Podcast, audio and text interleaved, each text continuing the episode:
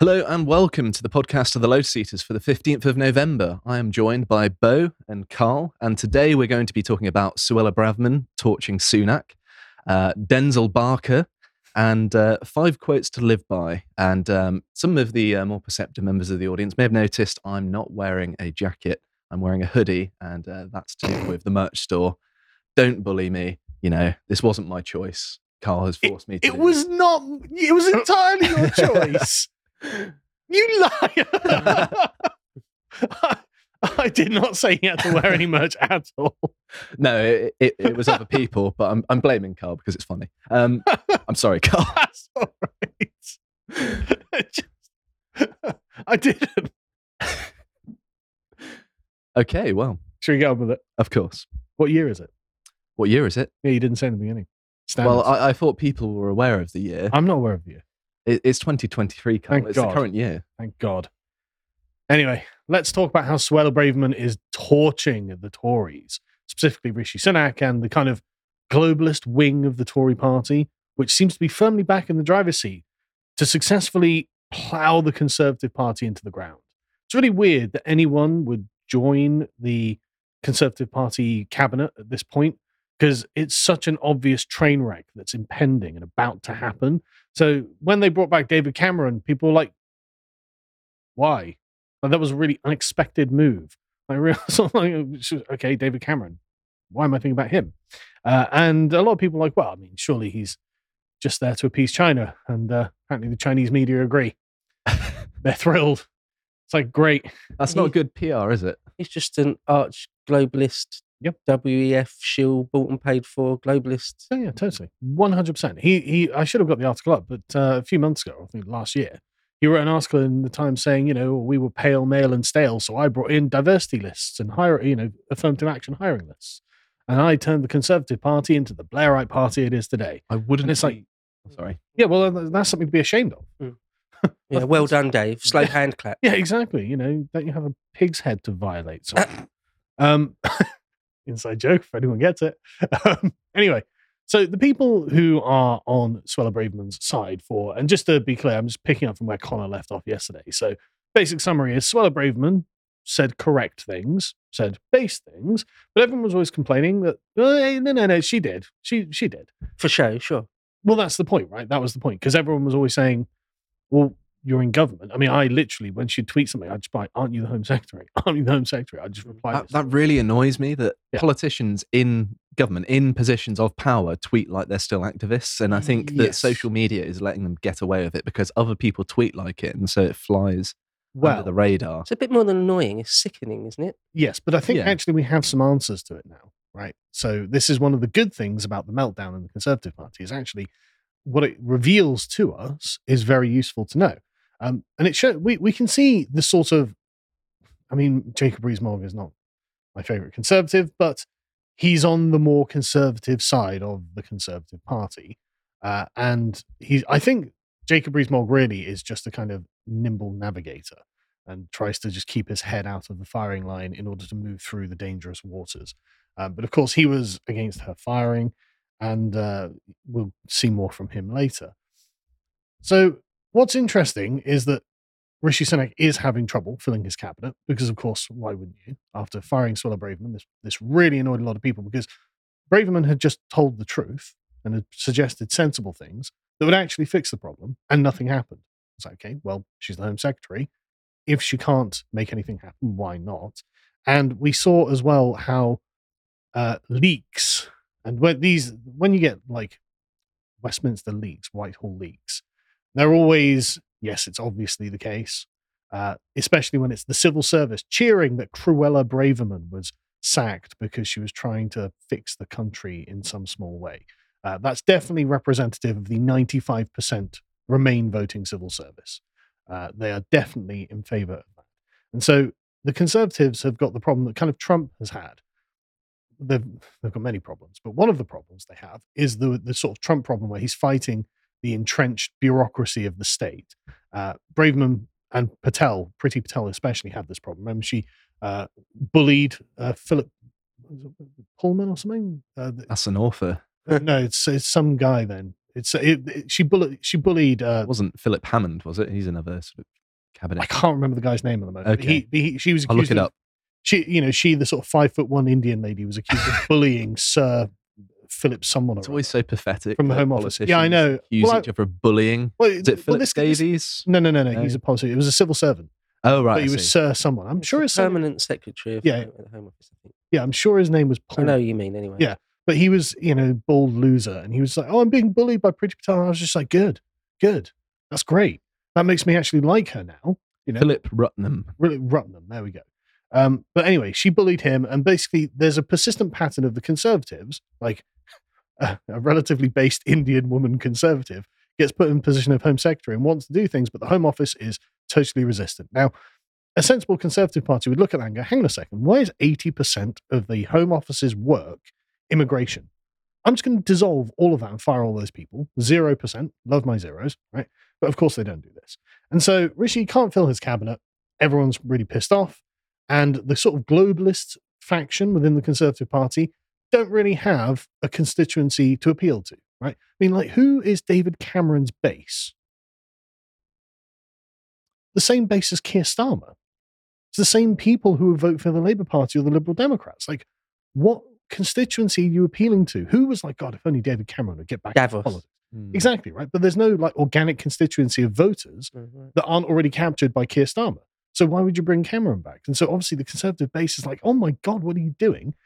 The the Conservative wing of the Conservative Party is just like, right, okay, it looks like it's going to be civil war, which it is, and it looks like Suella Braverman is the person firing the shots.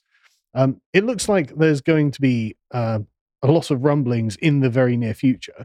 Uh, one Tory MP anonymously was like, well, we don't think Sunak will make it to the next general election. Uh, we're going to lose our seats anyway if we do nothing, so we may as well try to see what will happen with a different leader. Fair enough, really. Entirely possible, but it just makes the Conservative Party look like a roiling mass of chaos, which is really not what the projection that the Conservative Party wants to put forward to the public should be. But it is a truthful one. It's a totally truthful one. I mean, how many, you know, this would be what, the fourth prime minister in the last Yeah, year? it's an utter shambles. I mean, Yeah, if, if they're trying to project some sort of competence, well, their their constant infighting and that sort of side of things doesn't necessarily suggest that they have the interest of running the country well.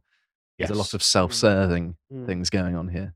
and I like the reference to the constant shambles, right? The the the they trying to project the um the the feeling of competence because this is a video that Rishi Sunak put out, or number ten Downing Street put out of Rishi Sunak's uh, cabinet after the firing of Suella Braverman. I just thought we'd listen to a few seconds of it and tell me what you think.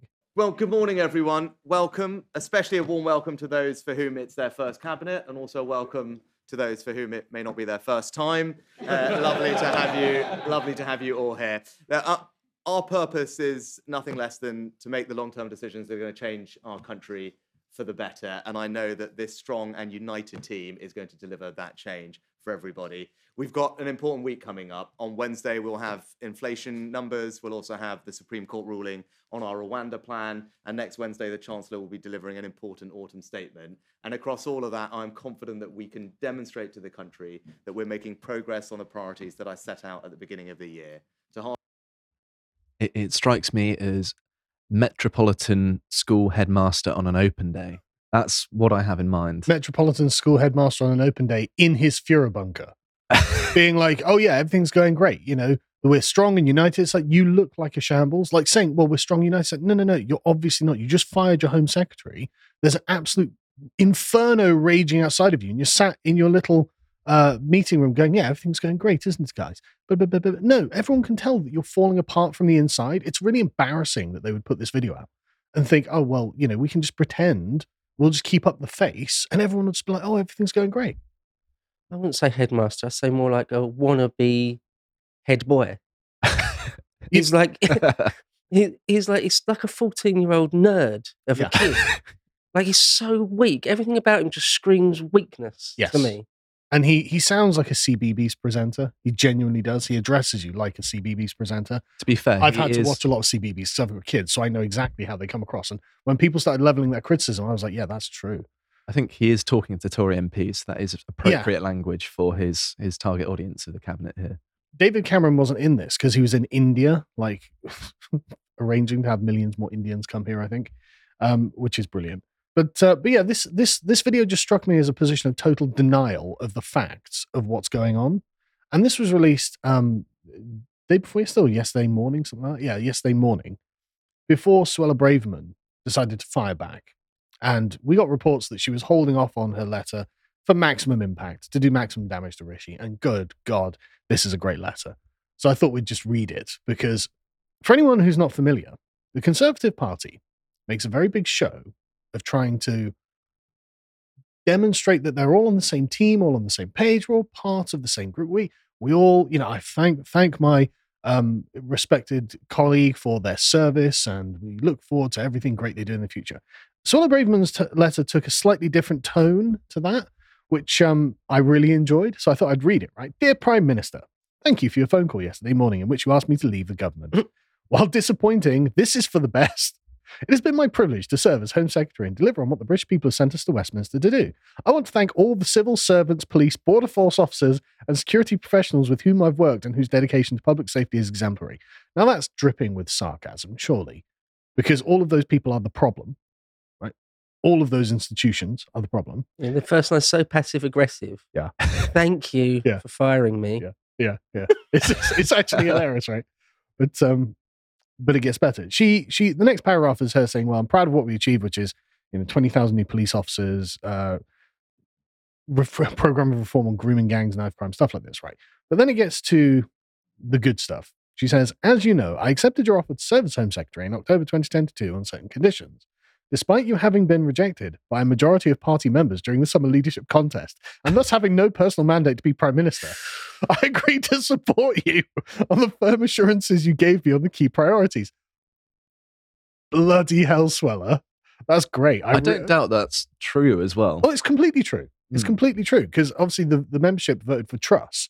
He got a third of the votes, and then Truss got absolutely yanked by the internal ma- uh, machinery of the party and um, by the globalist machinery of the party. And then Sunak was like, "Yeah, I'm your boy," and everyone was like, "No one wanted you." Mm. you What's know? the Bank of England? candidate? It's interesting. She sort of sets herself up as though she's a kingmaker Yes. type figure. Yeah. And um, I mean, I know it's nothing illegal was done because it Sure. allowed within the Tory party, within their own Yeah. mechanisms, you, you can change a leader like that. And by law, you don't have to go back to the country for another mandate. Yep. But it does leave you open to the accusation that that you have no mandate from the people. Rishi has no mandate to lead the country Yes. as head of government from the people. from the accusation of the former Home Secretary that you just fired for trying to do her job. Um, I always hate that when Gordon Brown did it, or even when uh, John Major did it when I was young. First time I realised that was possible when I was a kid. Mm. Gordon Brown did it, didn't he? Mhm. Uh, anyway, whenever it's done, I always think, like, sort of, sort of, how dare you not go back to the people? yeah, you you slimy Weasley politician. The rules are unjust in my mind. It's a, Yes. it's a perversion of democracy that you're allowed to do it. Yeah, but anyway, let's carry on because it, it doesn't. It, it, this is just the the the opening salvo, right? So these priorities were, among other things, one, reduce overall legal migration as set out in the 2019 manifesto through inter alia reforming in the international students route and increasing salary threshold on work on work visas. Okay, that's great. That's something rare for the con- a conservative to say. Reduce legal migration because normally they try to kick it to the small boats because that's a drop in the ocean, but it allows them to divert the attention onto something that everyone there's just no argument against, right? it's more emotively frustrating, and for people who aren't Yes. clued into politics, they see that as the mo- the greater indiscretion because there's Yes, a greater affront to the dignity of the British people. absolutely, but it's not the real problem. Yes, Number two, uh, include specific notwithstanding clauses into new legislation to stop the boats, i.e., exclude the operation of the European Convention on Human Rights, Human Rights Act, and other international law that has thus obstructed progress on the issue. So the small boats are the second issue. Primary issue is just immigration overall, then the small boats. Good job so far, Suella, right? Deliver the Northern Ireland Protocol and retained EU law bills in their then existing timeline, and issue unequivocal statutory, statutory guidance to schools that protects biological sex, safeguards single sex spaces, and empowers parents to know what is being taught to the children. Brilliant. Love everything about it so far, right? This was a document with clear terms which you agreed to in October 2022 during the le- leadership campaign. I trusted you. It is generally the, agreed that my support was a pivotal factor in winning the leadership contest and thus enabling you to become Prime Minister. For a year as Home Secretary, I've sent numerous letters to you on key subjects contained in our agreement, made requests to discuss them with you and your team, and put forward proposals on how we might deliver these goals. I worked up the legal advice, policy detail, and action to take on these issues. This was often met with equivocation, disregard, and a lack of interest. You have manifestly and repeatedly failed to deliver on every single one of these key policies. Either your distinctive style of government means you are incapable of doing so, or, as I must surely conclude now, you never had any intention of keeping your promises.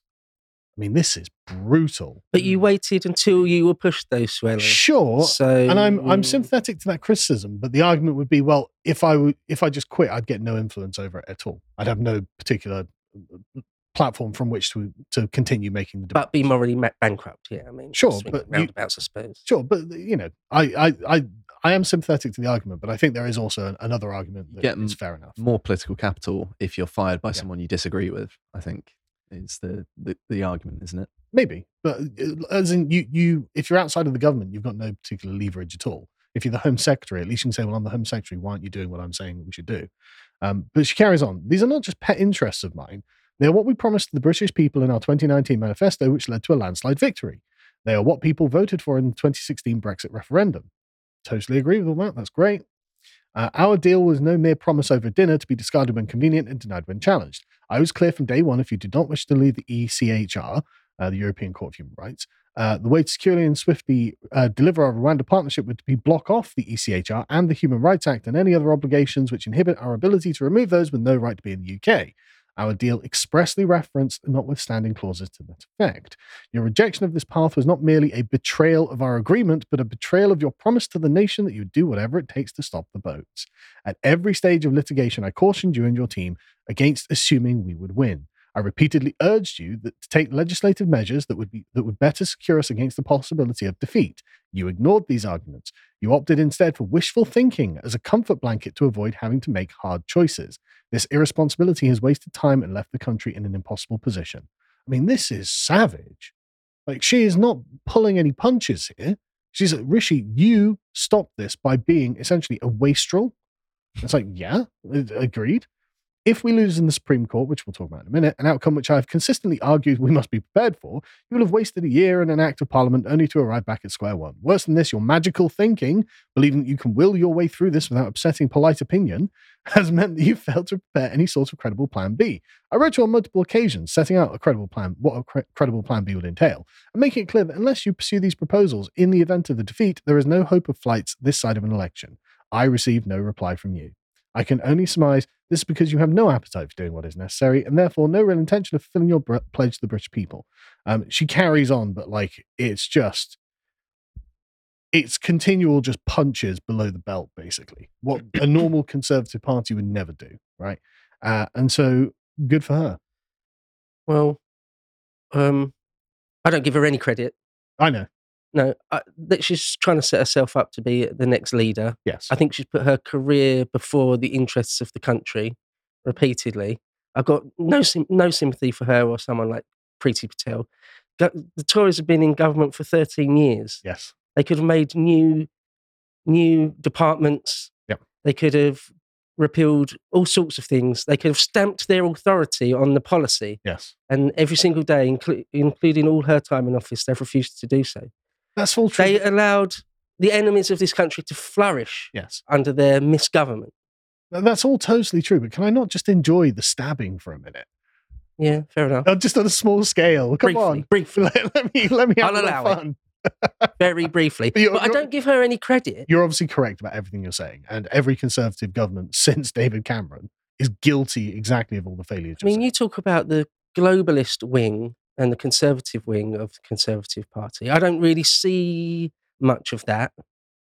I see all the words in here, so the things Lee Anderson's been saying today. It's all part of the same game.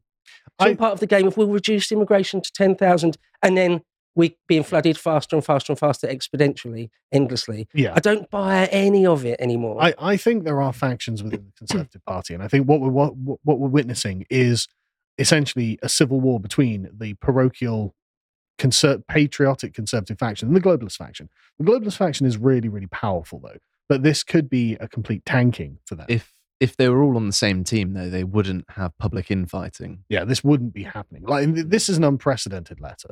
Like no no one has ever written a letter like this before, to my knowledge, because they're all they you know it's like oh my standing in the in the party, but this is knives are out. You know you're hmm. useless. You deliberately blocked me at every point. And to be honest with you, she's probably telling the truth. Yeah, there's some power. I don't think so. There's some power on the line. I don't. Tr- I don't believe anything know, that I know. they're saying. I mean, uh, it, I think you'd have to be quite credulous to at this point, to be perfectly honest. I mean, they're I'm very they're liars, yes moral bankrupts, yes traitors, yes self-seeking tricksters. yes. But some of them don't want to be. I think is what we can take away from it. Uh, but anyway, I think. so um, oh, sorry. so no no go on. I was just going to say. I, I think, Beau, you are right in that most politicians seem to be largely motivated by self-interest, although they do. She's seem- ambitious. That's what this Yeah, yeah, letter yeah, is. yeah. Sure, but like I don't. How's that? A, how's that a fault? You Well, know, when so- it's at the expense of but what- the public I- will, I don't think you can point to Suella Braverman's uh, behavior and say, well, she's not tried to get stuff done. I do think actually she's coming up against the globalist wing of the Conservative Party. I think they've been shutting her down. I mean, I don't, I don't think that she's telling a lie in that in the, that little essay. And she's been consistent on these points. But like, I, I appreciate that zooming out, yeah, that is a generally broad characterization of the Conservative Party. But at higher resolution, you can find areas in the Conservative Party that are essentially being suppressed by the sort of Blairite faction in the Conservative Party. And if we can get rid of the Blairite faction, then maybe we could have something that would actually approximate to a useful government. But that's not going to come this side of an election, just so we know.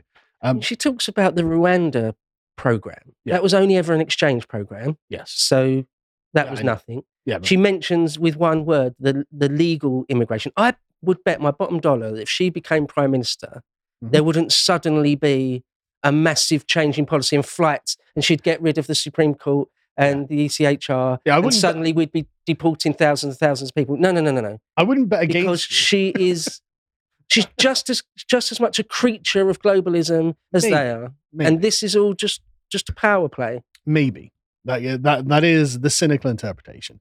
But I'm going to take the less cynical interpretation.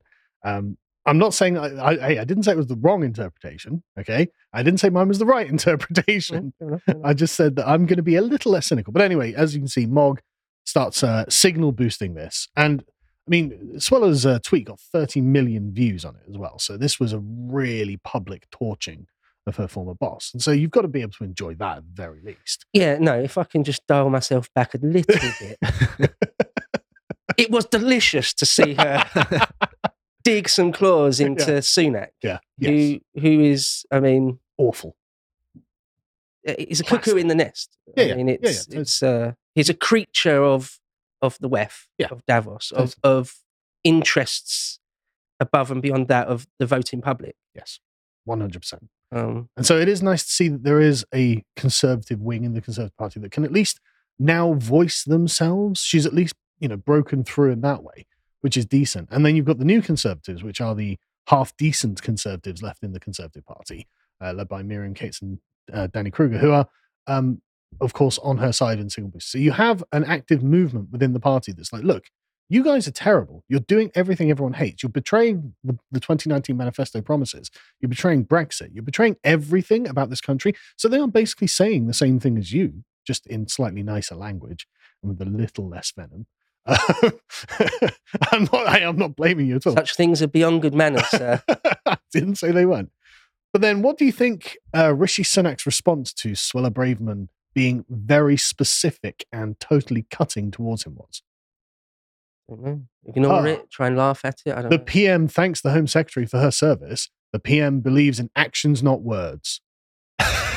Are you effing kidding me? That's uh, some excellent hypocrisy there, It's it? it's just wild. It's just Mm. total denial of reality. Yeah, Like the wild. plastic rhetoric of Rishi Sunak. It's like we believe in actions, not words. It's like, but Suella Braverman is literally showing how all you have done is block her and taken no action whatsoever. So okay, well let's let's take you on your actions then. You want mass immigration, you want illegal immigrants, you want the ECHR to uh, ECHR, yeah, that's correct, to be uh, the ruling legislative body of this country. You want you want these things. You want all of these things. That's your actions then, Rishi. Oh, and a layer of censorship over the top. So, oh yeah, of course. so men Yeah. fear for prosecution lest they Yeah. speak their minds. Yeah, yeah, and you want all of the the radical trans stuff. You want all of this. And You- central bank digital currency as well, Yeah, that's oh, he definitely wants that. Which is terrifying. Yeah, but uh, so you're you're totally on board with the global agenda, and you're a liar and a traitor. I said, okay, great. Uh, that's that's your your response shows this. Fantastic. So Braverman is plotting a Tory rebellion. I'm not so angry about ambition. I'd like some ambitious people who want to deport loads of foreigners. Actually, I think we need some ambitious people about doing that. Uh, as the uh, the Guardian reports, hard right Tory factions. Fantastic. I love the Hard it. right, really. Yeah, Jacob Rees-Mogg, basically. Um, Right. Okay. uh, I do, but it's the Guardian reporting, of course. But they're due to hold a meeting 30 minutes after the Supreme Court releases its verdict on the Rwanda plan uh, and whether to call to leave the ECHR. I mean, they've been calling for this for years. You know, Suella Braverman has been actually saying this. So, okay, um, if they go against government, they're going to uh, look for further advice, which is obviously going to put them on a collision course with Sunak, and Sunak's in a particularly precarious position anyway. So, it's entirely likely that he's going down. Uh, Sunak, of course, is expected to argue in favor of remaining in the ECHR, which is wild considering everything that's happened, um, because he fears leaving it could damage relations with Joe Biden. Who you think- cares? Yeah. How much longer is Joe Biden going to occupy his bloody office? If like Zelensky was like, "Hey Trump, do you want to come over and have dinner in Ukraine with me?" Like he wasn't Joe Biden. Do you want to come over? Like Joe Biden's not long. He's about as long for this world as Rishi Sunak is. if if the prime minister actually had a set of testicles, they should be dunking on Joe Biden. It's easy political points. Yeah. And you know, Yeah. even some on the left are now saying actually Joe Biden's useless in America. Oh, So, yeah, like you know- 60, 70 percent of the Democrats Most- themselves don't want Biden. Most of Europe uh Yeah. pretty um skeptical of him because of his handling of international His affairs. allies in the Middle East won't So, even have meetings with him. you know, the Saudis it's refuse easy- meetings with Biden. it's easy home runs, isn't it? And yet it's they're not doing it. They we should be saying he's useless, worthless, get rid of him. Yeah. And that would help them out. But Yeah. alas. It's all just nonsense. It's all just misdirection. He doesn't want to leave the ECHR because the plan of his overlords is to keep us flooded Yeah. With foreign people. Yeah. So anyway, So it's nonsense. I totally agree. Anyway, breaking news. Guess what? The Supreme Court agreed to uh, decided. Uh, they they literally said, "quote It was uh, in breach of EU law, the Rwanda plan." And it's like, Brexit means Brexit. Get lost. yeah, okay. Well, let's talk. Let's ask the Supreme Court what they think of Brexit. Hmm. They tried to scupper Brexit. Remember the spider brooch lady? Yeah, they Right. tried everything they possibly could. For anyone who is curious, the Supreme Court, I think, was instituted in 2007 and actually came into being in 2009. Labor invention, one of Tony Blair's abominable It's in his uh, election manifesto. Yeah, I have T-shirts older than the Supreme Court of the United Kingdom. Uh, dismiss it. Just get rid of it. Dissolve it. It's also um, Fire them. It, it's End also a sort of Yeah. legal abomination. Yes. Like it goes against our legal practices Yes. have fared us, you know, well ish It's at since odds the with Magna com- Carta. It's at odds with the common law. Yeah. Yeah. It's yeah. there purely to damage the authority of Westminster. Yeah. And um, some people, lefty boomer types, Blairite types, Labour people, and Lib Dems, they try and make out as though we never had any liberty. There was no rule of law before we had the Supreme Court. We Yeah. invented the And concept, you freaks. And that's the correct Mm. reaction. Yeah. Just yeah, no, no, okay, no. Go. it I- should be I- swept yeah. away. absolutely. I dismantle it, bulldoze it over, and build a nice park where people can walk in the sun or something. You know, just whatever. Just get rid of it, right? So anyway, in uh, the beginning of October, the Conservatives sucked in the polls. Uh, 24% to Labour's 44%. This is for the, the month of October. Yes. Yeah. Yes. Uh, and so, j- just a this is a very brief. Before all of this chaos kicked off, the Conservatives were sucking, right? Really sucking, like due to have a really, really historically bad defeat. You know, hundreds of Conservative MPs are going to get uh, politically slaughtered at the polls here. It's interesting. Ipsos has decided not to put reform on there, which is currently polling at about eleven percent. Well, we'll get we'll get to that. Oh, good. Okay, you've got Yeah, that. okay. All right. Yeah, I'm getting they- ahead of myself. because because back then actually they did get folded into other because they were about seven or eight percent, right? Hmm. But uh let's see the latest. Oh, conservatives below twenty percent. 19% for the Conservatives. Reform at 11, which is fantastic, which is above Greens and the Lib Dems, which, as you can see in October, they were below. You know, so the Reform actually starting to gain some momentum here.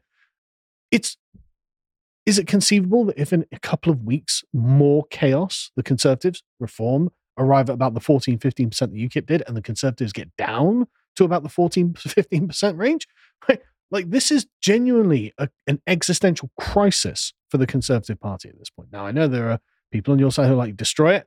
I'm like, well, maybe we should take it over. Either way, I don't care as long as we get some party that acts in our interests as British people to move forward. I do, really, I'm very flexible on how this is done. You know, I just, it just has to happen. Immigration has to stop. Uh, obviously, uh, the reform guys are just loving this, you know, um, going very, very well. Um, lots of good statements from Tice, stuff like that, saying, yes, we're finally gaining some ground. Fantastic, brilliant. Thank God. Sunak will be giving a press conference today at 4.45 p.m.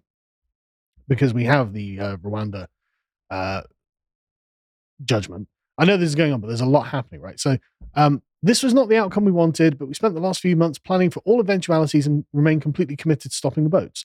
Suella has already scuppered this narrative, right? She has demonstrated. She said, "Look, you've you didn't reply to any of my emails. You blocked me at every turn. You made sure this couldn't happen." And so him coming out and go, "We we committed something boats." You're not. She's already nailed you on that one, right? This is not the outcome you wanted. Well, if it wasn't, why didn't you have constituency uh, a, contingency plan? Why no plan B? Why not leave the ECHR? Why not repeal the Human Rights Act? Why not do anything? They've done nothing and just wishful, magically thought that somehow the uh, Supreme Court would be on their side. They've got nothing. Chaos is what we're seeing. Like they've got no plan, unless this is the plan, right? So, um, first and foremost, you know, Parliament has the ability to get rid of these foreign laws. Um, Parliament's got the ability to legislate the sky is purple. yeah, well, you know, that that's how it should be, right? Yeah. And uh, and and so they're they're acting as if they're limited and they've got their hands Mhm. tied when they're Mhm. obviously not. And I Mhm. think Rishi Sunak here is hoping that people haven't read Suella's um, letter. 30 million people on Twitter alone saw it. And obviously it was in all the papers. Everyone's seen Suella. Normally, uh, a minister's resignation letter isn't as well viewed as that. Maybe he's made a, a miscalculation here, Yes. which I think is likely. It's just to Rishi, just stop lying, liar. We know you're lying, liar. Yeah. don't- Like, come on, yeah, yeah, yeah. No, get no. real. Like, That's what exactly right. planet is he living on? Like, go, like going back to this, like just plastic. Uh, these are just liars. These are the group of condemned men. Like they know they're about to take. I mean, literally historic. Like this, um, the the twenty nineteen percent, right? This this is probably going to equate to something like sixty or seventy MPs.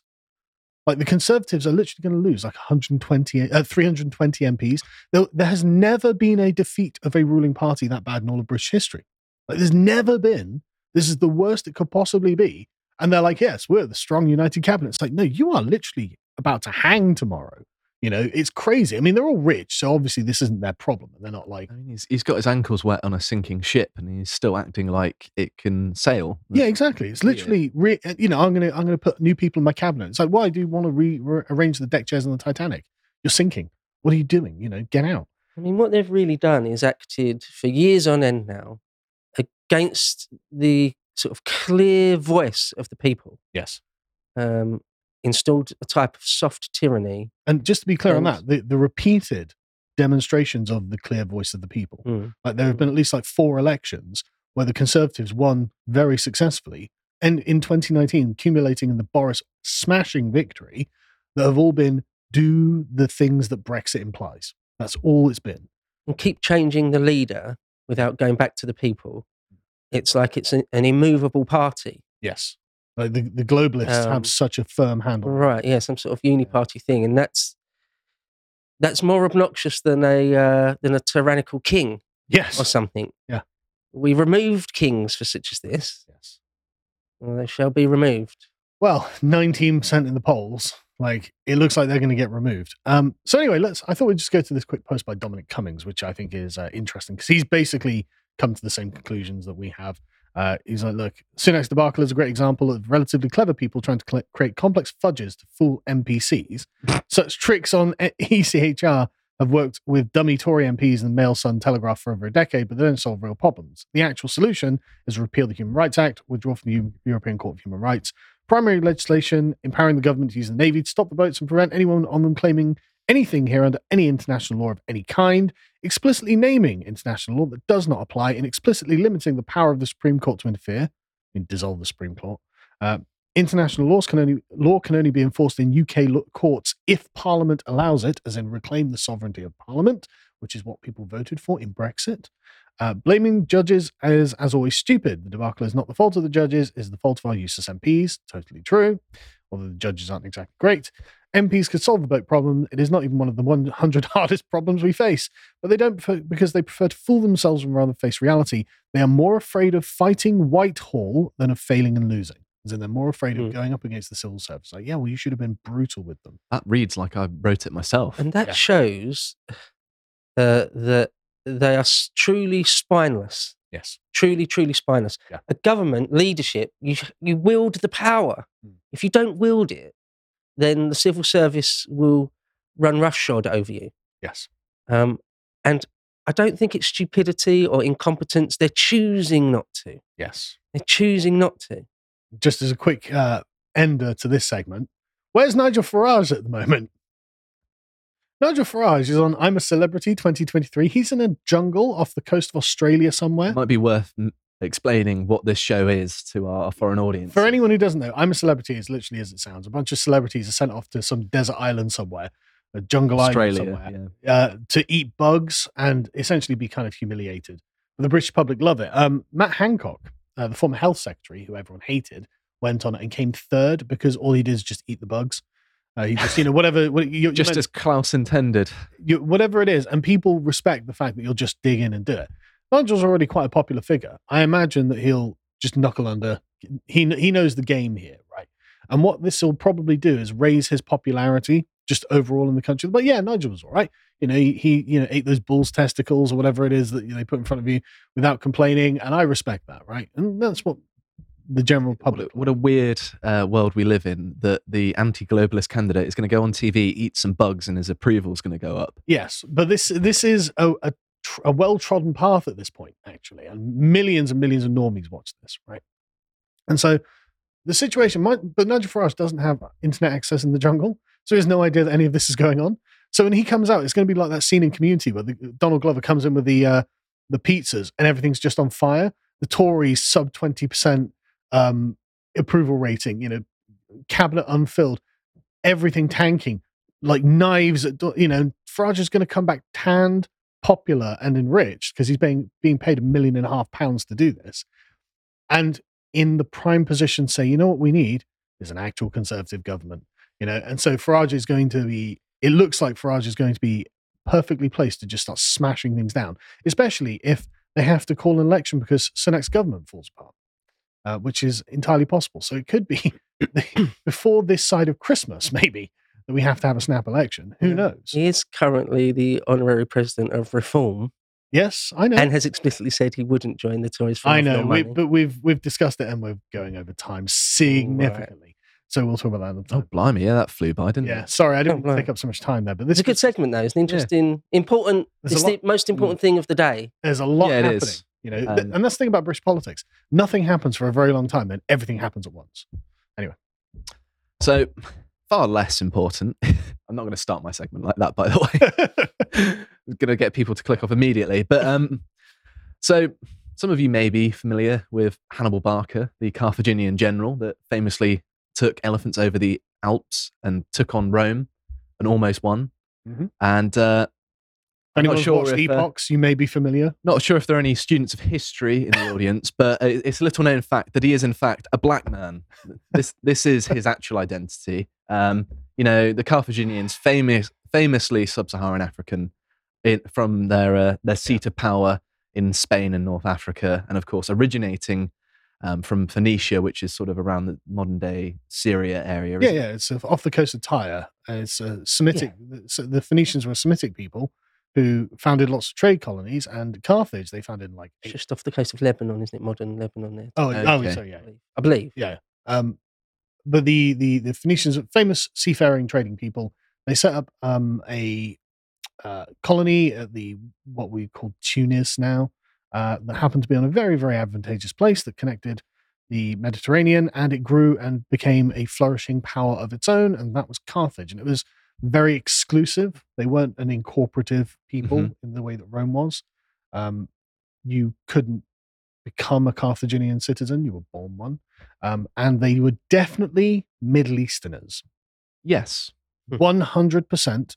But and uh, and this is the thing that you hear all the time. But Carthage was in Africa. This is um, Mm. some proper urban geography, urban Yes. American geography. Yes. To, to use the more politically correct way of, of putting it. Yes. Um, apparently, all of Africa is just the same. That that belt of North Africa, you know, that massive desert separating it from sub-Saharan Africa with the two different peoples. Yeah, that, that doesn't exist. There's no desert there. The Sahara, it's Would- it- it's not real. Which is why all of the North Africans today are all black. Yeah, that's that's right. Then you People, go to in- Egypt. people from Morocco Yeah. are sub-Saharan blacks. Yeah, Yeah. they're all of them. Yeah. yeah. It's actually a Um, conspiracy. Um, you know, it, it's big globe out to get them. But, we um, are going to do an Epochs at some point, aren't we? About the campaigns oh, we, of Hannibal. we absolutely are. Um, Yeah. the, the reason I've been sort of kicking them down the line is just because there, there's just other stuff I've just wanted to do in advance because we did them a few years ago on History Bro. Yeah, um, do check that out, by the way. yeah. They're very Um, good. I've, I've watched them. But we we will do like really long and in depth. Uh, because Polybius covers it in fantastic detail. yeah, yeah, yeah. The, the the the thing is just me getting around to rereading Polybius. To be. Yeah, no, fair enough. It's an excellent story, though, isn't it? It's I- one of the It's greatest amazing. stories. It's amazing. Yeah. So for anyone who doesn't know, Hannibal decided uh, in 218 BC uh, that actually Rome sucks and we hate Rome. uh, and I happen to have an army of 120,000 men, which is really useful, and 40 war elephants. And just Rome, lying around. Yeah. Rome controls the sea. So how am I going to get to Italy? Well, I'm going to cross a mountain range in winter, actually. And in winter. That's yeah, and everyone's the- like, Hannibal, that's a bit nuts, isn't it? I mean, not only is it winter, but that mountain range is full of like barbarous tribes and they're going to try and kill you. And I'm like, yeah, but I don't care. Watch me get 40 elephants into Italy in the middle of winter. And so at some point in about 217 BC, there was some Gaul who was just standing on a mountainside, probably thinking, right, I'm going to shoot that goat with my bow.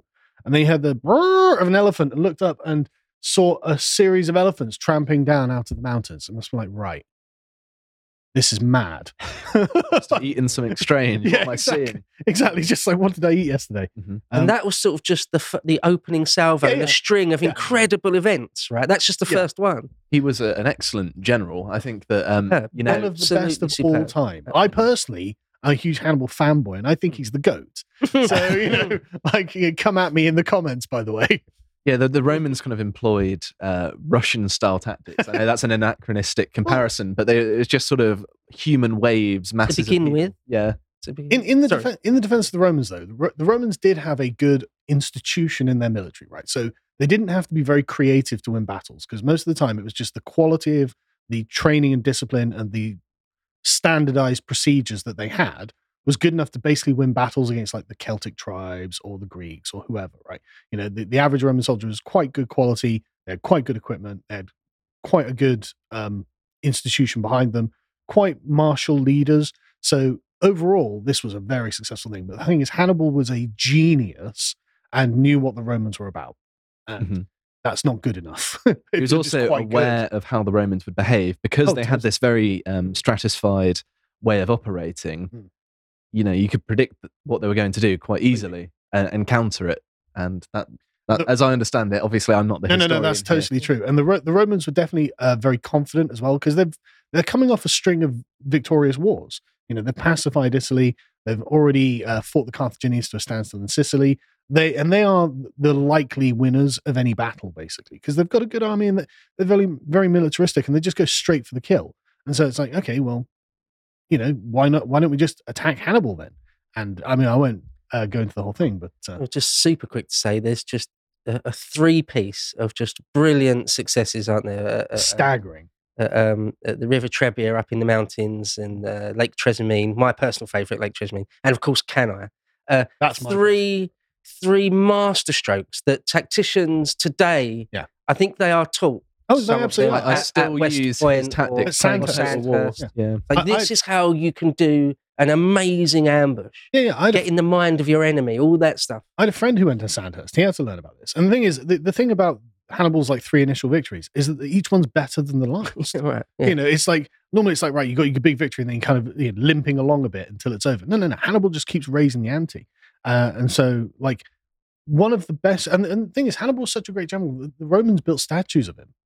Like we have stat- Roman statues of Hannibal. So it was like, okay, he may have been a mortal enemy, but look how amazing this guy was. You can't get around it, you know? Polybius himself is something of a fanboy, isn't he? Yeah, you can't help it. Like, yeah, he know? was a worthy enemy, Mm. absolutely a worthy unbelievable enemy. And against any other state, Hannibal would have just crushed them. Mm. If it wasn't Rome, everyone else would have just lost. You know, no questions asked. And Fabius is everything wrapped up with uh, the Roman general Fabius. Mm. But uh, go and check it out if you want to know how it Mhm. all how it all ended. Yes. But uh, back to But the most important oh, thing is that he was a black man. So yeah, just to just to be clear, we know what we're talking about when we talk about Hannibal.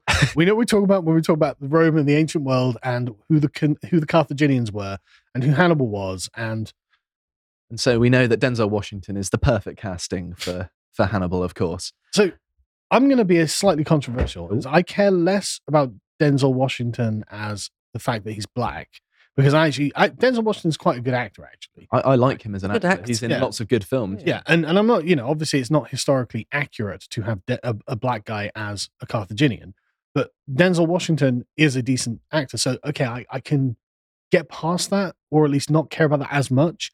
The thing that actually really bothers me is the age of Denzel Washington. He's 68. Yeah. Is he that old? Yeah, exactly right. Is he that old? Sixty-eight. Yeah, Hmm. he's 68, right? Okay. So Hannibal was 25 when he was given command of the army in Spain because his brother died, Hasdrubal the Handsome. I think his name is Hasdrubal the Handsome. Um, and then he was 29 when he launched the invasion of Italy. So he's less than half Denzel Washington's age. Like that's mad. I mean, Hannibal died at 64 or 66. It's not sure because it's, Right. but he was younger than Denzel Washington when he poisoned himself. Right. And so it's just like, what are you doing? Yeah. You know, if you've got to have a black guy doing it, have a guy who's in his thirties. Mm. like, you know, It is worth mentioning as well. This is um, being made for Netflix. of So course it's being made. For that's, I think, the incentive because the, Netflix is very egregious for doing this sort of thing. I categorically refuse to watch anything they put out. Um, Yeah. Definitely don't pay for it, that's for sure. Um, but just to hammer it home a little bit, um, there's a statue of, Hannibal. There is a sort of colorized recreation of what he might have looked like, and there is Denzel Washington. yes. I mean, you know, Hannibal looks like your average Mhm. Middle Easterner. Denzel Washington doesn't. Okay, fair enough. All right, fair enough. I, I'm, like I said, I'm I'm so inured to the blackwashing of things. I'm kind of over it, and I do like Denzel Washington's actor. So I'm like, okay, but it's just the age though. Like Hannibal at Cannae, he was in the front lines with the Gauls, controlling the retreat as the Romans pushed in. Go look up the Battle of Cannae; it's amazing. You know, he's he's a fighting man. Like he is not like just an old dude who sits at the back. Yeah. This might be a controversial opinion, but I'm of the opinion that if you're depicting a historic figure, you have to look like that person. I, I, I know I that's agree. uh, I agree. very controversial these days, but No, no, I agree, and that that would be the ideal thing that you would do. mhm. Um, but like you know, they, I can think of worse people than Denzel Washington as actors, right? at So- least say Joaquin Phoenix kind of looks a little bit like Napoleon in his he's depiction. old. Well, you mentioned is the guy that played uh, Hannibal on TV a few Yeah. years ago. I- Um, John, can you can you? I, I've already got it in the. Oh, okay. Okay. Yeah, fair enough. I, I do actually have a segment prepared. Yeah. Sorry, sorry, go on. Sorry. One thing I'll I let you would carry say on. though is, um, um, did you see fairly recently? I think it was on Netflix as well, but they did a Cleopatra thing She I was black, covered wasn't that. Yeah, yeah, with uh, Will Smith wife had wrote it or the producer. yeah, or yeah, something. yeah. That's right. And I think the actual state of Egypt They launched, launched some sort of legal They action. did. They did, yeah. Um, I'd be interested if uh, Tunisia, I guess it would be the state of Tunisia, if Yeah, their I so. government said, no, you can't just misrepresent our history like this. Yeah. Of course, when it happens to us, like someone like Henry V is played by a, Or Anne Boleyn. or Anne Boleyn, we wouldn't No really dream of bringing a legal action. But I liked it when the Yeah. Egyptians did that. I think Yeah. that was bloody brilliant, Yeah, actually. good for I them. quite like. and it, I would, yeah. it'd be inter- I'd love it if the Tunisians, I suppose it would be the modern Tunisians, Yeah. Well, did the he's, same. he's like a hero, historic figure, isn't he? For them, Right, yeah. Oh yeah. He would be, yeah, um, It- among their greatest heroes, It no would doubt. be no like doubt. um, you know, the, the Greeks having Alexander usurped. I think that actually happened. It- that has happened, and, and Achilles. There was a there was a remake Yeah. of Troy with a black guy as Achilles. Was It's there? just silly. Yeah, yeah, yeah. But um, the- Achilles famously had blonde hair, by the way. This is the director. Um, he's worked with Denzel Washington a lot, and so I think that Right, so perhaps- that's why he's done it. I think so. And also, he's been asked by Netflix, and you know, he's a black guy at having a black guy play um, Hannibal. I, I think there's a, a certain amount of that from the Netflix side of things. Yeah, I'm sure. but there he's is. actually done quite a few good films. If Yeah, yeah, I yeah. scroll down, uh, n- not pro- produced. No, one- no one cares about producers. Sorry, John. Um, I'm only joking. producers of movies, John. yeah. Um, where, where's the mouse? I can't get it to. What, there we go. Um, here we go. Um, so yeah, he's he's done loads of quite famous, well-received films. The Terminal List is quite highly rated on IMDb. Right. Documentary film about Muhammad Ali. Um, I think he did Southpaw, um, which is a boxing film with Jake Yeah. Gyllenhaal. You know, he he does have directorial chops on him. Right. So um, he's not necessarily going to do a but bad also a job. massive chip on his shoulder to the point of rewriting history. But it, Yeah. it's just, but I, I just like get a young black guy if that's how you've got to do it. Like, because I'm I'm thinking of like Harrison Ford as like 80 year old Indiana Jones. You know what I mean? Yes. Mm. Like, at some point, how Hannibal's going to have to be depicted on the battlefield, running and fighting, and Denzel Washington is 68 years old. Mhm. Like, it's going to be like geriatric, and it. Uh, Mm. that, that, come on, that's. Mm. And I, I like. I'm a fan of Denzel Washington, but just like that, he's just past the prime, man. Mhm. So um, this has been done before. Yeah. Um, the History Channel portrayed Hannibal as black, and uh, the Atlanta Black Star here is whinging about it. Surprise, surprise. Really? Who'd have thought? I know. Um, and Denzel Washington has also done similar things like this before. Denzel Washington yeah. wants viewers to look past Macbeth's race.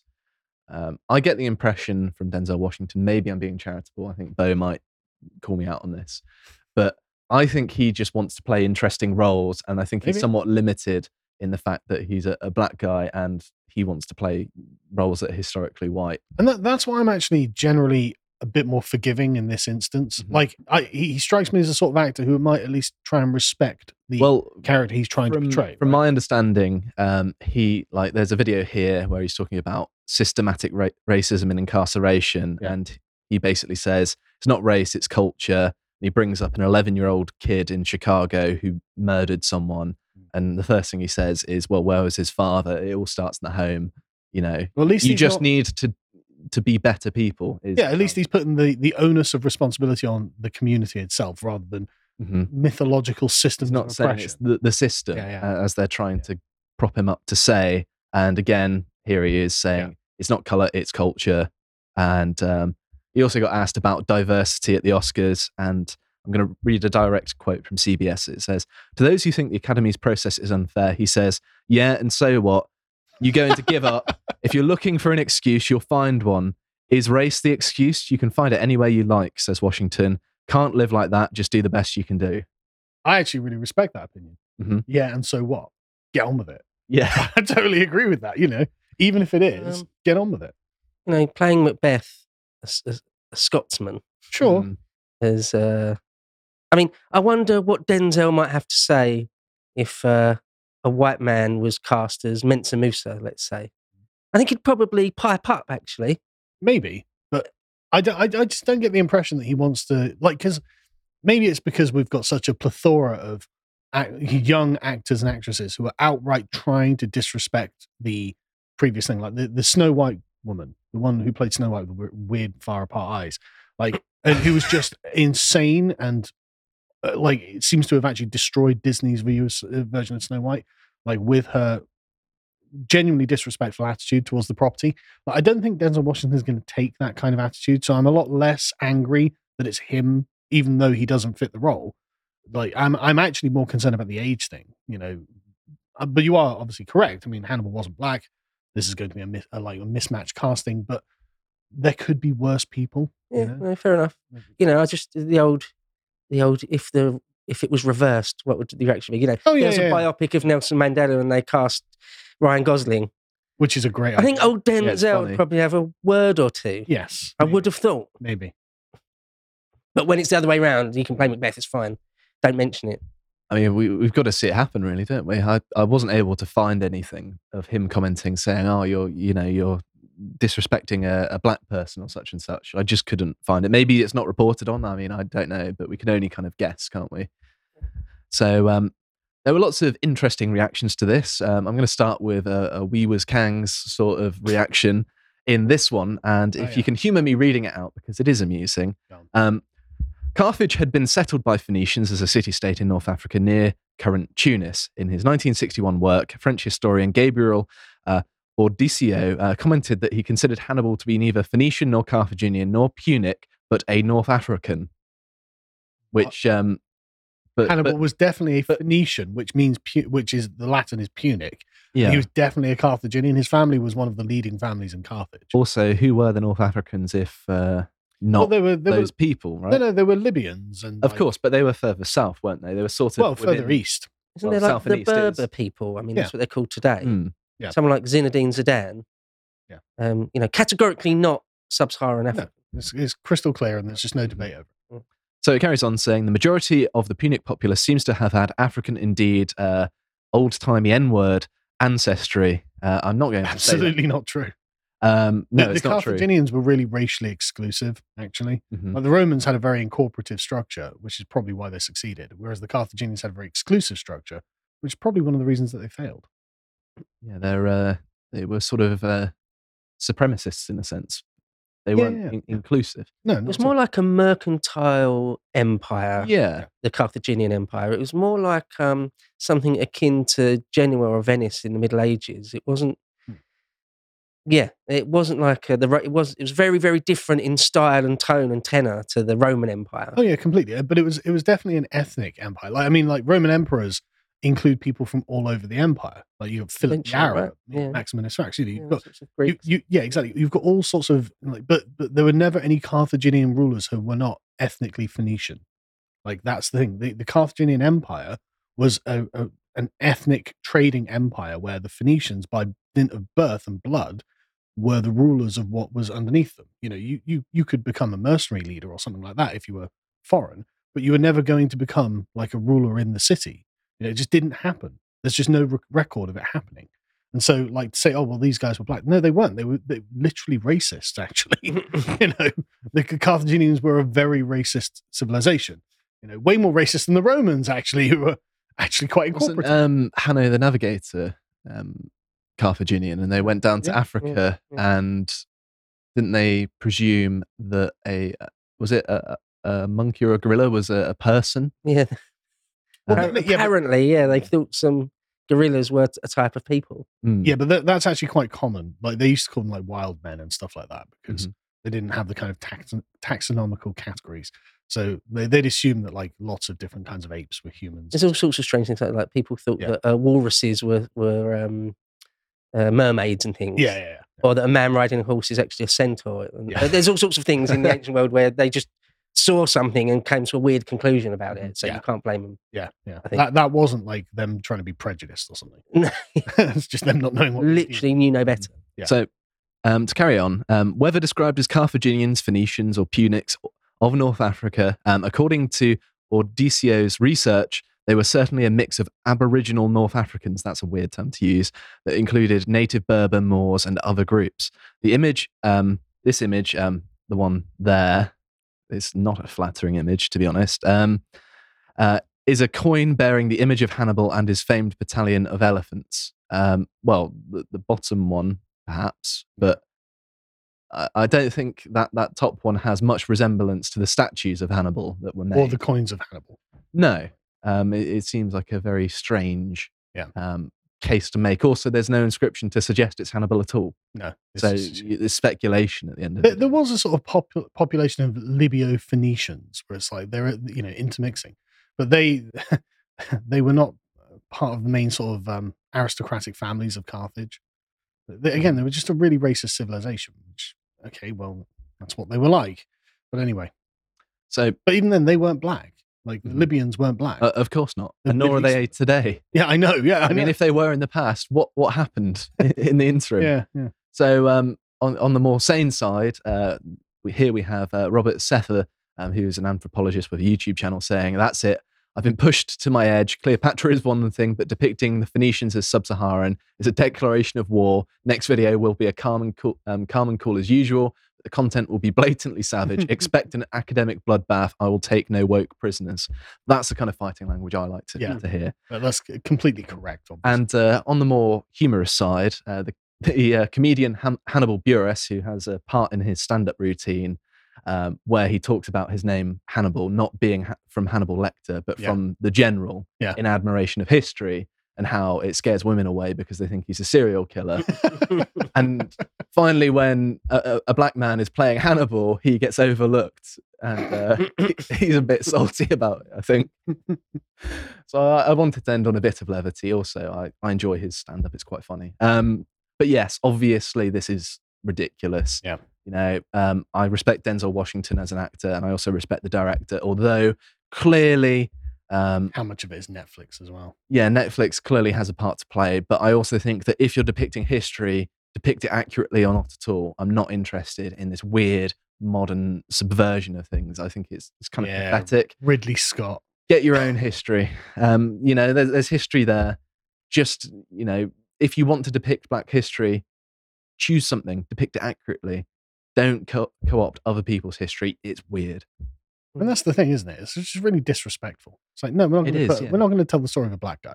if, Why if you actually care about history, Yeah. you know, you want it to be done right. And if, you know, you get a bunch of, it, I, I find it a bit weird when you get, you know, in, in old timey films, you get Mm. Middle Easterners um, depicted as a white person with just brown face makeup. I'm just like, I can recognize those features. You're not fooling me. yeah, like Faisal in uh, Lawrence of Arabia. That's what I had in mind. Yeah. yeah. Alec Guinness browned up to play an, to play an Arab.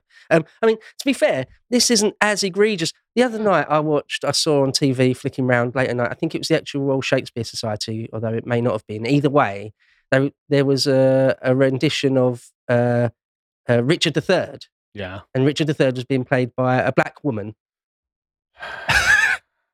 who Uh, Yeah. also chose to play it as just shouting all of her lines. Um, it was bad acting mean, Was she a as well.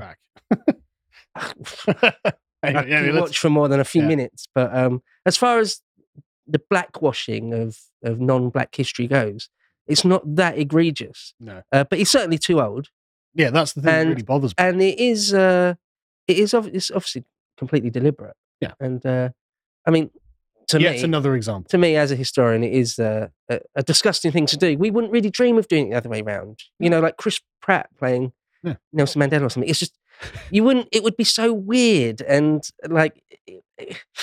I think AI might be able to make that happen. anyway, let's move on. To right. So I've got five historical quotes that I think you ought to live by, and this coincides really well with the launch of our new merch shop. So we had a few problems with the previous one, um, specifically about delivery. So this we have. If you go to shop.lotuseaters.com, it will detect whereabouts in the world you are and take you to the appropriate shop where the uh, delivery costs will be very reasonable. I ordered myself a couple of the t-shirts today, two pounds delivery to the UK.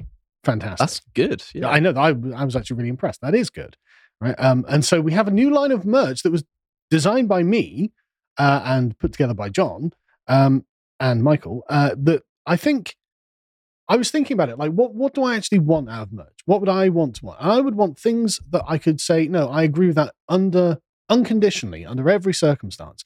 I thought, right, I'll find a bunch of really good historical quotes and put, you know, a really nice picture of the guy next to them and just be like, I'm not even going to put their name on it. So if you know, you know, right? So hopefully you're going to get people like, hey, that's the Duke of Wellington, or hey, that's Aristotle. What are you doing? You know, and so I, you know, and and also they look cool. It's a good um, conversation starter then. Yeah, exactly. It's a good conversation, starter. and I think that the the statements themselves not only stand on their own two feet, but you can also stand behind them. You know, I was I wanted something I'd be like, no, I do agree with that under all times and all places. Um, so for anyone who was wondering, okay, well, what's the birthday surprise for the subscribers? Because of course we have the uh, birthday, th- our third birthday uh, promo going on at the moment, which is uh, if you sign up to the website with code birthday in capitals, you get 33% off for three months. Um, for That's existing, for new signups. that's for new signups. Yeah. But for existing subscribers, we have a promo code that I, of course, can't tell you uh, that is exclusive on the website for people who are subscribed to get 12.5% off the merch. So you get a discount on the merch right in time for Christmas. Uh, so I thought we'd um, we'd have a look. Um, the, the discount code will be appearing on the website. Yes, it? it'll appear on the website when you log in. So you will you will know uh, what to fill in when what code to use when you order the merch. Um, and so I thought we'd begin because I'm really proud of this. Actually, I really like these. So obviously we've talked a lot about Aristotle. Now this is just one example of the work of Aristotle's that we've done.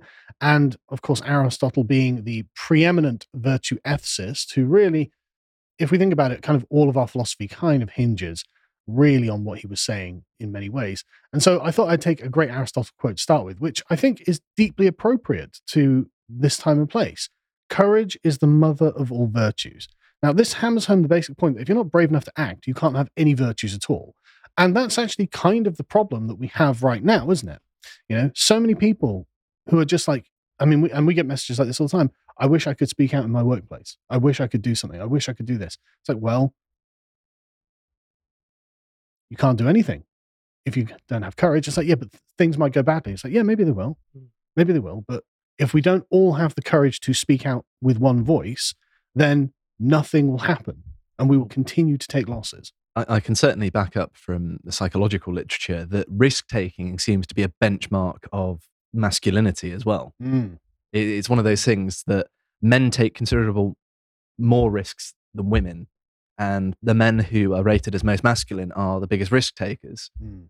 And so that I think that's tied into courage in a sense. Oh, completely. And it, without without the, the the courage to speak up against those things we think are wrong, those things will continue, even if we personally have to pay a price. You know, I mean, like everyone working here took a big risk to come and work here. This might have failed, and this might then have been on your resume forever. I remember not even buying furniture because I I didn't I thought oh, I may as well keep my stuff in boxes just in case Yeah, it- exactly. it goes wrong. Exactly. But thank God to people like you, uh, this has all panned out pretty well, and we're able to do this. And so, yeah, courage, I think, is he's correct. It is the mother of all the virtues. Without courage, you can't have virtue. And it is something that I think everyone here, at least, has demonstrated. And this leads me to the second one. And I'm really glad to be able to put an Alexander the Great quote up because Alexander the Great is a man who's actually kind of terse throughout history. We don't have many quotes from Alexander, actually. In the same way as Hannibal, actually, we don't have many quotes for them. Uh, they're known for their great actions rather than their great speeches. Uh, but I like this one in particular. Upon the conduct of each depends the fate of all. Uh, and this is particularly important. It lines up with the previous one. Is that look, if we, all, we if we are all courageous, then we win. If we don't, then we don't. Uh, how each one of us behaves impacts the whole, and that's true. And we are the the children of modernity, the individualistic civilization in which we think we are only our own actions and these don't affect other people. It's, that's not true. That's never been true, actually. Uh, we have to have a, a, a more, I don't want to say collective understanding, but you are Community. a focused. communal understanding. Yeah, that's a much better way. Now, Alexander was saying this at the Battle of Gaugamela, uh, where he's facing down quarter of a million Persians with his 50,000 Macedonians. So for him, the stakes were quite high in the immediate. Uh, for us, the stakes are quite high in the long term. Uh, so how you conduct yourself, Absolutely. Led a cavalry charge that day, I believe. Yeah, Hmm. straight at Darius, which routed them. The, the Um, point of the spear of a cavalry charge. Yes. I mean, it's pretty ballsy. Leading by example. to Yeah. The, Hmm. uh, sort of nth degree. yeah, I mean, I'm not, I'm not pulling any punches with the quality of the people that we're taking advice from. Um, but this is the point. We are part of something bigger than ourselves. We are actually all connected. We're not actually atomized individuals. And you should think that way. You should understand that that's you now, right now, in the world. And so I thought I'd go on. This again leads us to the next one, which is just um, a great one. Now you think, oh, Napoleon? No, not Napoleon. But we've covered, of course, the Battle of Trafalgar. And at the Battle of Trafalgar, the final message of Nelson. Need I say more? Yeah, what a legend. Yeah. Need I say more? You are expected to do your duty. Get on with it. The next one, Marcus Aurelius. How could we miss Marcus Aurelius? Uh, this I particularly love from his meditations, which is a really, really, really great starting point for you in your life. If it is not right, do not do it. If it is not true, do not say it. You can't postmodern your way out of that. wait, did Jordan Peterson paraphrase that? Or steal Maybe. that? Or just say Maybe. that at some point? I don't. He- So I'm not that familiar with JP, sort but I of, think he's uh, got a similar stoic thing, hasn't he? philo- philosophical strain throughout it. So Right, it, he might have done it indirectly. right. It, it Not may deliberately, I well, it may And there's well no be the criticism case. of him either. Yeah. so- it may well be the case that you just hit on it because it's Mm. just the, the most basic axiom of how to live your life. It's Hmm. common sense to my mind as well. It is, but it's very rare that it's so forcefully put. I think. Sure. you know. Yeah. And again, someone who would have known. You know, you don't have to think hard about it. If it's not right, don't do it. If it's not true, don't say it. I mean, if, if it's true of an ordinary person and it's true of a Roman empire, emperor and Exactly. one of the better ones as well, then it, it speaks of something that is Yeah. transcendent of your station in life, a I- virtue that is universal, dare I say. Follow this axiom and you'll never be ashamed of your own conduct. And so the next one was one of my favorites. Uh, I've got to have a Wellington one. I've got to have a Wellington one. Being born in a stable does not make one a horse. Now, that's not an edgy statement, I think. but in the modern day, Simple statement of fact, is it not? I- I would say it's a stim- simple statement of fact. Uh, in, it's in the context of Wellington discussing whether he was an Englishman or an Irishman. He was like, "Well, I may have been born in Ireland, but I'm an Englishman. Being born in a stable does not make one a horse." Uh, but what that really means is we need to start calling things what they are. No more, you know, pretense. No more um, uh, allowing the sort of hyper reality to dictate that we call things fictional things. Again, if it's not true, don't say it. And a person born in a stable doesn't make them a horse. Imagine going to an immigrant rally with that one. Hmm. Um, possibly apocryphal, but uh, I'm choosing to believe it's true. and uh, and the the last one that uh, no one's going to enjoy this particular one, but uh, someone called the media a bunch of dirty, dirty smear merchants. Uh, Don't know who un- that un- unascribed, but definitely a world historic figure, as I understand. it's a good line. Whoever said it. Uh, Uh, don't don't trust the media; they'll lie about you. Don't give them your time. Don't be interviewed by them, uh, and uh, go and buy the shirt because uh, I had a lot of requests to bring that back. So I thought, okay, fine, I will. I have to get my hands on one of those. Now that it, now that it's back, but uh, yeah, so go to shop.lotuseaters.com and go and support us by grabbing some merch. Um, it's also worth mentioning as well that uh, John says if the discount code doesn't appear, if you're a subscriber to our website, uh, refresh the homepage and it should show up. Right. Should we go the video comments? Sure. As just an average Lotus Eater, I've followed the shenanigans since the beginning times, but I've never seen an explanation for this image. Here's Perseus, and what's this all about? Is it Minerva in shades? Which statue?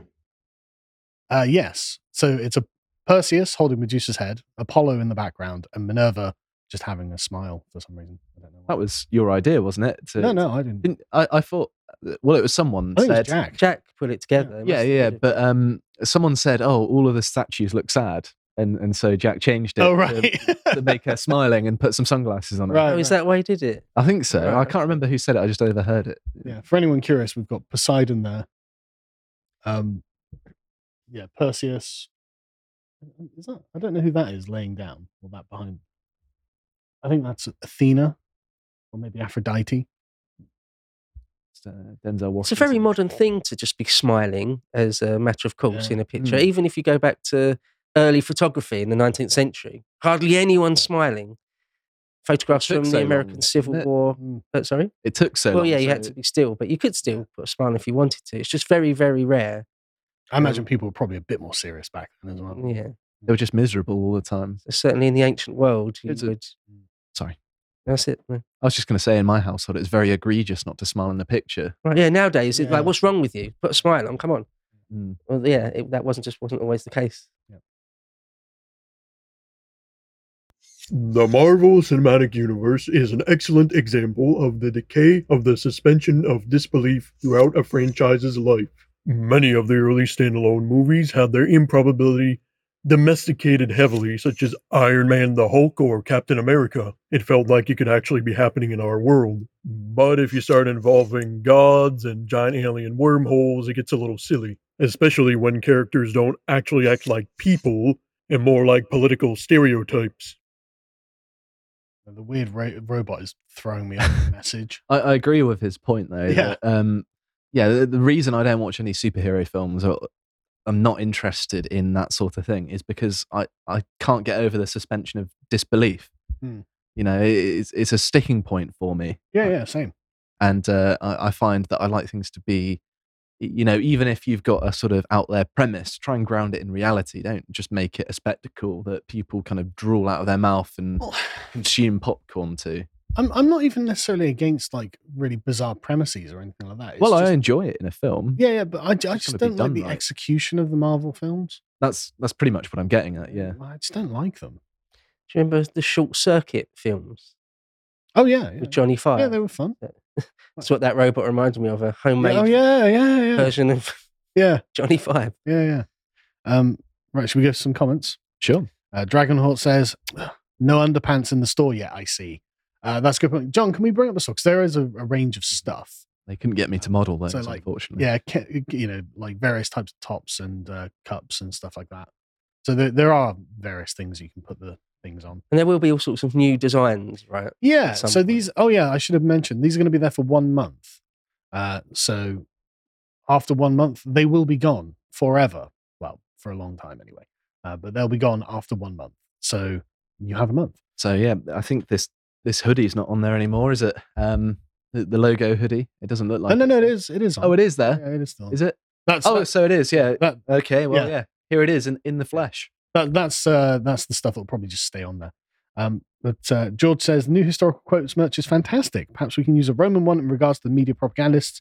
Hollywood delenda est. Well, I will. Um, I will in a month's time have a new range that I'll make. So if anyone's got any suggestions, leave comments uh, for anything you'd like to see on the shirts. Um, but I'm I'm really I, I John did a really great uh, job with the images as well. I love the co- the color transitions on the guys. I like not having the name of the person on there as well.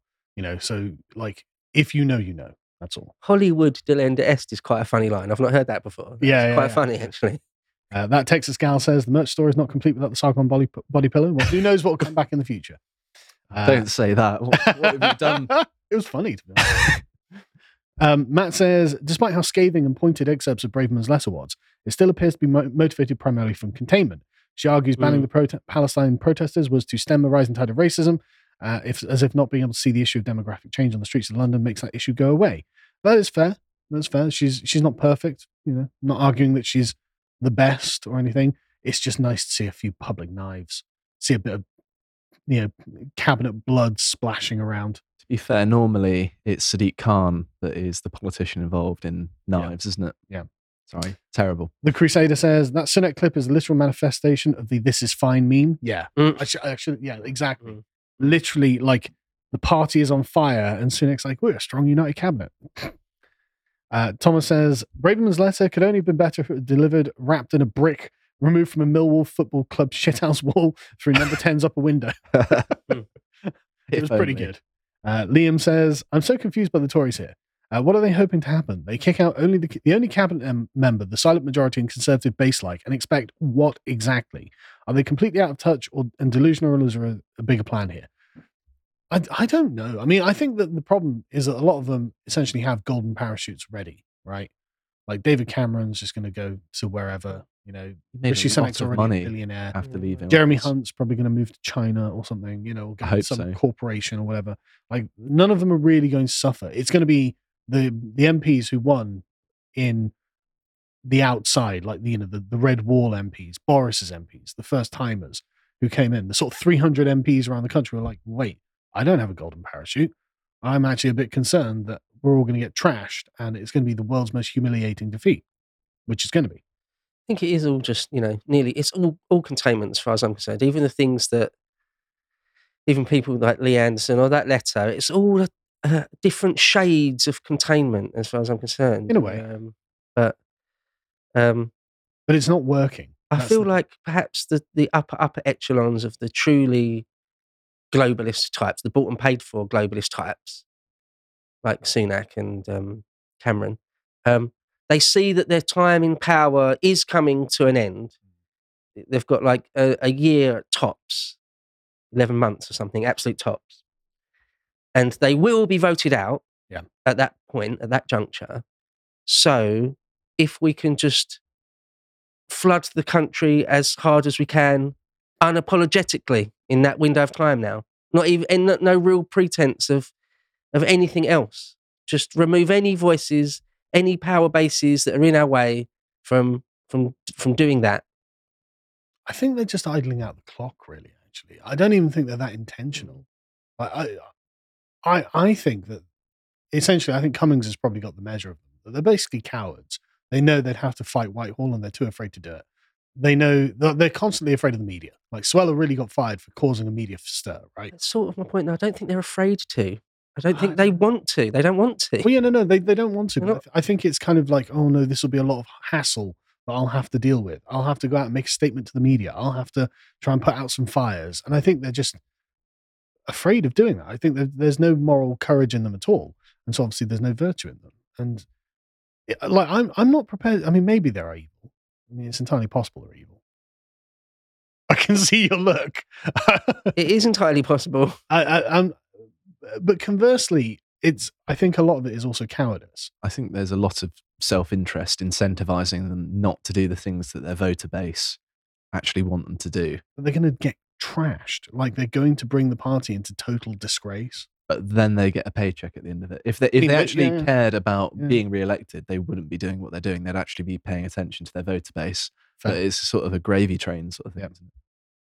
Um, Ryan says, I believe Beau's apprehension to be well founded. We would have to see her make huge moves if given the power to even begin to trust her. I mean, I totally agree, but like publicly shanking Rishi Sunak is a good start, right?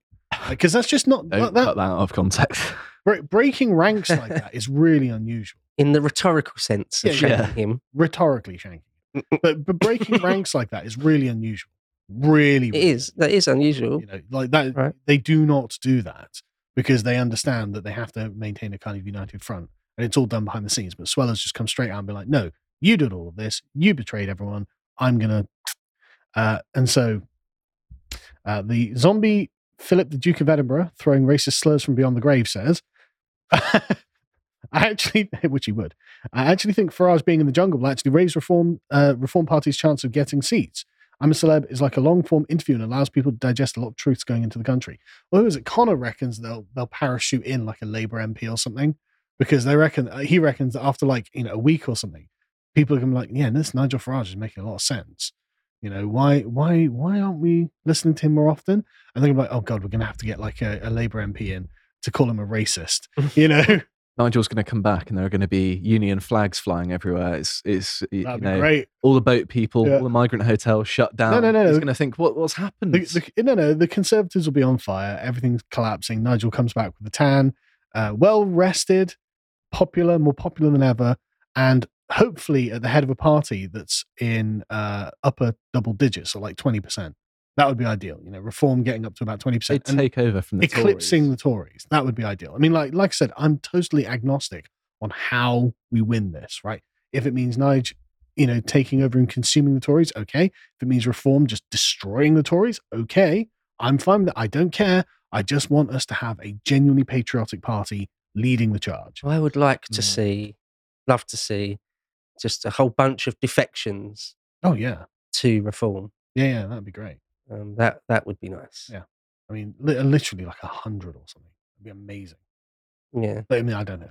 But anyway, uh, Lord Nerevar says Braverman is controlled opposition. It doesn't mean that she isn't absolutely correct in her destruction of Sunak, and it, in fact, is very impressive to see a sitting MP being so excoriating of the current PM.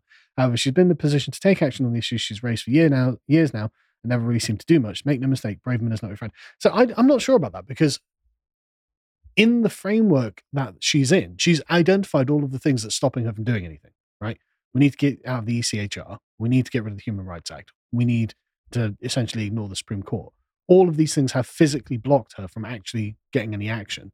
It's not that she hasn't tried. So I'm actually a little more sympathetic towards Braverman here because, and it's not like she hasn't been constantly saying and, eh, you know, very vocal about it.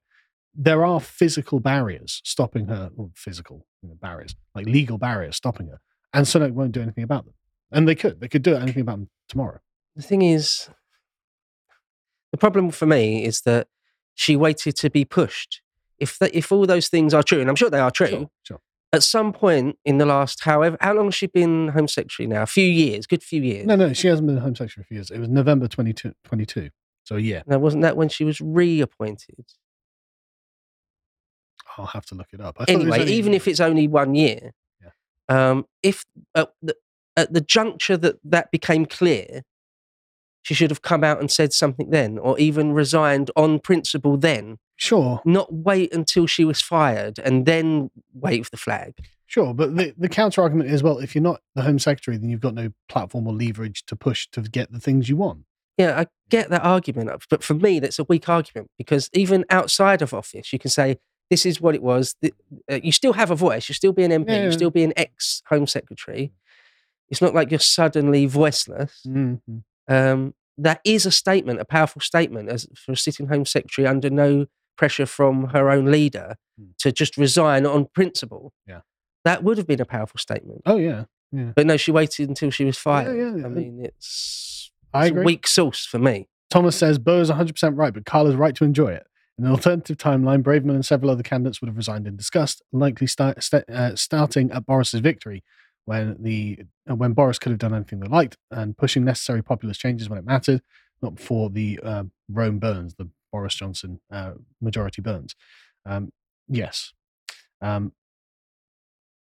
Ra- Ewan Baker says, "I don't even want to see an American play a Shakespeare character." Hmm. Great point. That's true. It, it's very weird to have American accents in historic things because it sounds so out of place in time, which it is, obviously. Yeah. They did a remake of Lion in Winter. I know, not like they did a remake of. Um, I can't remember exactly what it was, but there was something where Glenn Close played a Shakespearean actor, a Shakespearean role, and uh, it was like she didn't know what she was saying. Right, I haven't seen Uh, it. Yeah, it, it, you get that a, f- a fair bit sometimes. An American will play a Shakespearean character, and it's just not. It's not right. It doesn't sound right. Just it's an aesthetic choice. It's just tinny on the ear. You know, it's just I know this is a modern accent. I don't buy it. Hmm. Um, M Weather says, surprised Denzel has agreed to such a silly casting. From what I've seen, he has tended to be pretty normal on race stuff. Um, yeah, same actually. I don't know. Like you, you, you took objection to it, but I've never seen him say anything like that. Yeah, well, I just don't. Yeah, it's. I'm not saying he's great or anything. Yeah, I don't. Um, X, Y, and Z says, correct my understanding of the time period. Didn't Carthaginians see themselves as the descendants of Aeneas, i.e., Troy? No, the Romans see themselves as the descendants of Aeneas. I'm actually reading the Aeneid at the moment. It's not great, actually. but no, no, genuinely, because I'm, I'm doing a big study on the Iliad, and so I'm listening to an audiobook of uh, the Aeneid, uh, just as to you know put things in more context. And the Iliad is way better than the Aeneid. Like, and it, I realized the Aeneid was written by Virgil, so it's just one guy, whereas the Iliad is m- many iterations of many hands. But there's a notable distinction in quality. Uh, it's not terrible. It's not bad or anything. It's just the Iliad is beautiful. You know? It's a very different beast. Yeah, yeah, yeah. The Odyssey, in all sorts of ways, follows on from the Iliad, Mm. and on some level, there's the argument that the Aeneid follows on from those. It doesn't. Mm. It doesn't. It's a whole different. Even though it's still about Aeneas from the Trojan War and all that sort of thing, Yeah, no, it's, it's written, a whole different animal. yeah, it's written more than a thousand years afterwards. Right? Yeah. So it's Yeah. you know it's It was commissioned by Augustus as a political piece. It's Absolutely. a completely different thing. yeah, It's just a completely different thing. and, and it, like it it's hard to believe that. I mean, maybe it was a, a representation of a story the Romans told themselves, but the codification of it is definitely political propaganda. And the whole point is to make Augustus look good in all sorts of ways. Yeah, yeah, And Rome. and it, it, it's definitely evident as well. And there's- uh, what because what's interesting is Aeneas isn't exactly one of the Trojans' greatest heroes either. Like, he's he's not great actually In the Iliad. in the Iliad. Right, yeah. He's He- okay. Yeah, he's pretty good, but he's Yeah, not. yeah. He's not Hector, is he? He's No, no, no. He's not, he- or he's not the equivalent of any of the Greek heroes either. You know, like he's pretty good, but he's not. He's not Sarpedon or something. But anyway, um, Andrew says, so the sick fetish-like urge of the left to make every historical and fictional hero a black person. It's ludicrous and unfortunately only fuels public ignorance when backed by such authorities.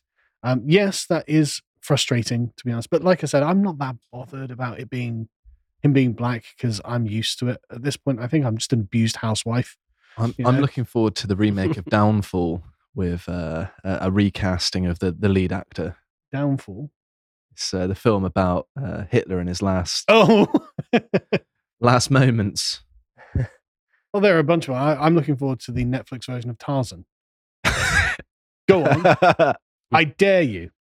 Be fair, I dare you. if they if they did cast a black lead, that would be one that I would watch. Yeah, they're not going to cast a black guy as a monkey in a tree.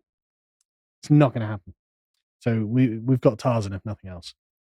Um, Roman Observer says England expects that every man will do his duty. Always love this quote, even though I'm not an Englishman. Yeah, me too, man. There's something about it. It genuinely like moves me. It makes me upset. Like I can't say it without getting teary. Just before you go into battle as well. Yeah, yeah. Right. Uh, Dirty Belt says, "Can we suggest more quotes for shirts?" Yes, you can. Leave uh, um, suggestions in the comments, and I will collect them. Um, I've always been fond of "Rules are for the obedience of fools and the guidance of wise men" from Douglas Bader. Hmm, interesting one. Uh, Derek says, "Nice job with the merch store. Thanks, man. Like I was really worried that it'd suck, but I, I like you know that you think it sucks, but I, I quite like it. I think they'll look really good. And I've ordered a bunch for myself. I will wear them on the podcast." Um, Omar says, I think the best thing about being bored in a stable doesn't make one a horse, quote, is that in order to connect it to the trans movement, you have to internally agree with it. I know it's it's just so good. And the thing is, right, we had to create a new new uh, merch store because T we were going to use Teespring, but they flagged that up as being uh like hate speech or something. It's only anti-Irish. It's fine. And so we we had to move to different stores. But um but we we couldn't get that in the England Expects one on Teespring. So we had to change stores. That's what that's what the delay was, basically. we had to set up whole new stores because like Teespring was like, no, you can't say being born in a stable doesn't make you a horse. So it's a really spicy statement these days, even though it's totally normal. Like, it's, what could you disagree with? It was a common tenor phrase. exactly. Is a, and yeah, exactly from um from Wellington. You know, Oh, like- and, and well, sorry, Teespring. Yeah. I'm sorry if we've offended your political. Sorry, sorry. Who sorry. are they? Who are The they to say what you can or can't of say? Teespring. They're the arbiters of what's right Yeah. and wrong, are they? Teespring. Sorry, can we not quote some of our greatest war heroes? You you got the quote from Nelson and Wellington. It's like, sorry, we can't say that England expects every man to do his duty, and we can't say being born in a stable doesn't make one a horse from Wellington. Oh, sorry, you know. Get, so anyway, I'm glad Yeah. that I'm glad that we're on a different uh, set of uh, stores, basically. Teespring. Uh, but yeah, remember to order Cheap. from the um, location. So there's e- uh, UK, uh, America, USA, and global, which is EU, basically, um, in order to make sure that you don't saddle yourself with a massive uh, transport cost. But um, but yeah, there, Mhm. there we go. There we are. It looks like we are out of time. So thank you very much for watching and make sure to tune in tomorrow, same time, at one o'clock GMT, um, and watch us then. Thank you and goodbye.